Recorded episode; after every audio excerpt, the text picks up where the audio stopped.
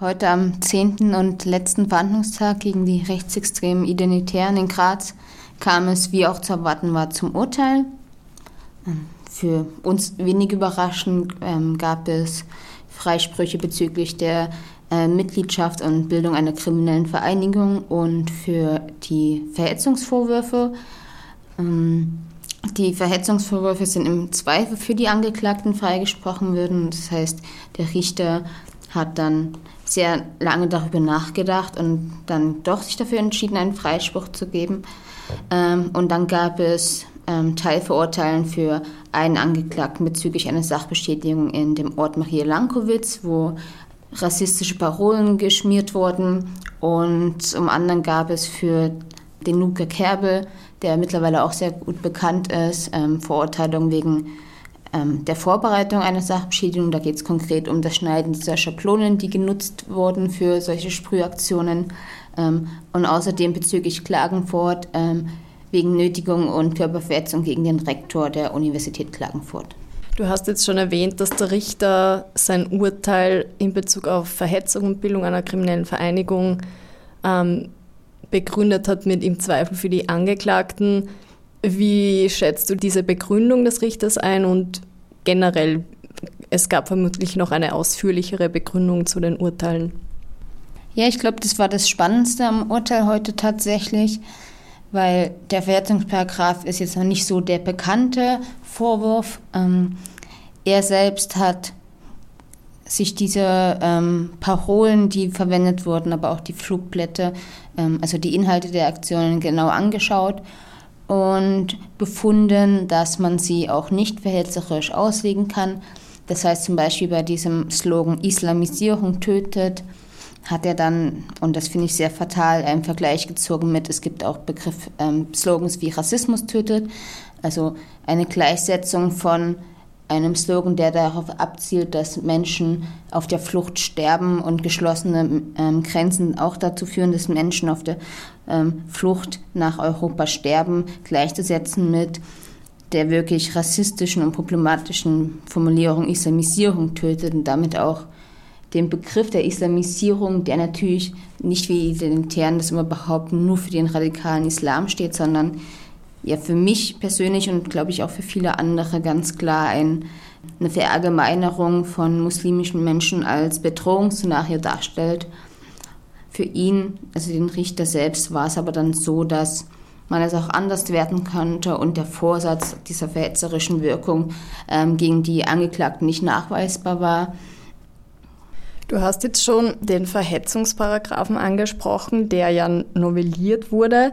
In einer Aussendung des Dokumentationsarchivs des österreichischen Widerstandes von heute Donnerstag wird auch genau auf diese Novellierung Bezug genommen, nämlich dass sie nicht nur wie in vielen Medien berichtet wurde, das Gesetz verschärft wurde, sondern dass es quasi auch eine Aufweichung gewisser Punkte gibt, nämlich da geht es um den Artikel 1 Absatz 2, wo es um die Verletzung der Menschenwürde oder Verächtlichmachung geschätzter Gruppen geht.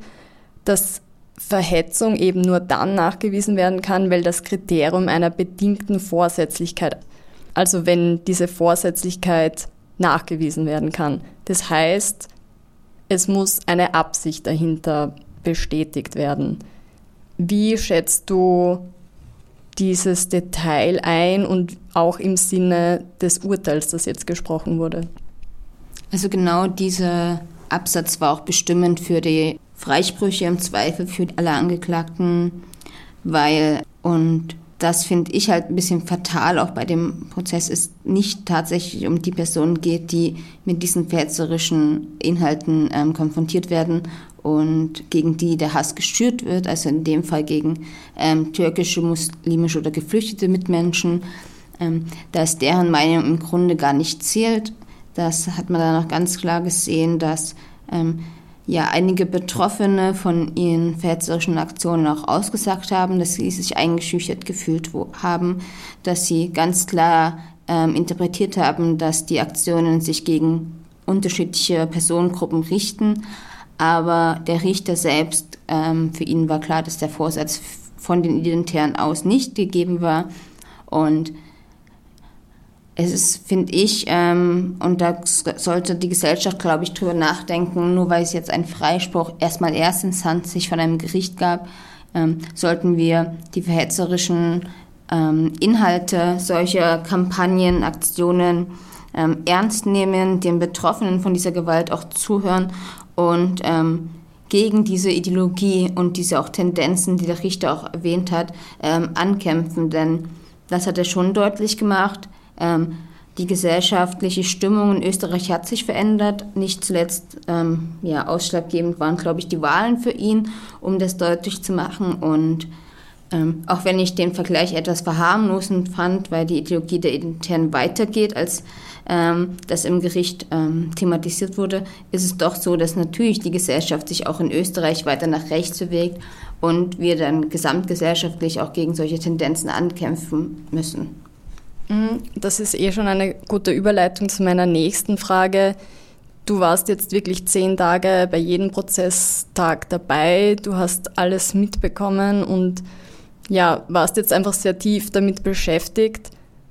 Wie wäre jetzt deine Analyse oder deine Einschätzung der Umgang mit Rechtsextremismus in Österreich jetzt auch unter den Umständen einer sehr rechtspopulistisch gerichteten Regierung? Was bedeutet das jetzt? Was bedeutet das Urteil?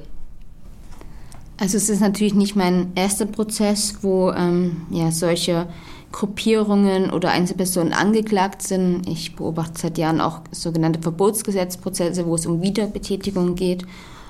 Und unserem Team ist sehr schnell auch klar geworden, dass hier in dem Gerichtssaal in Graz natürlich genauso ein rassistischer rechter Grundkonsens besteht, in dem das Ganze behandelt wird. Der Richter hat oft einfach eine verharmlosende Gleichsetzung von links und rechts gesetzt, hat immer wieder ähm, die gesellschaftliche Tendenz und die Wahlergebnisse zur Legitimierung der ähm, Parolen der Identitären genutzt und hat sich dann gleichzeitig natürlich als objektiv ähm, dann wieder dargestellt, was natürlich total im Widerspruch ist.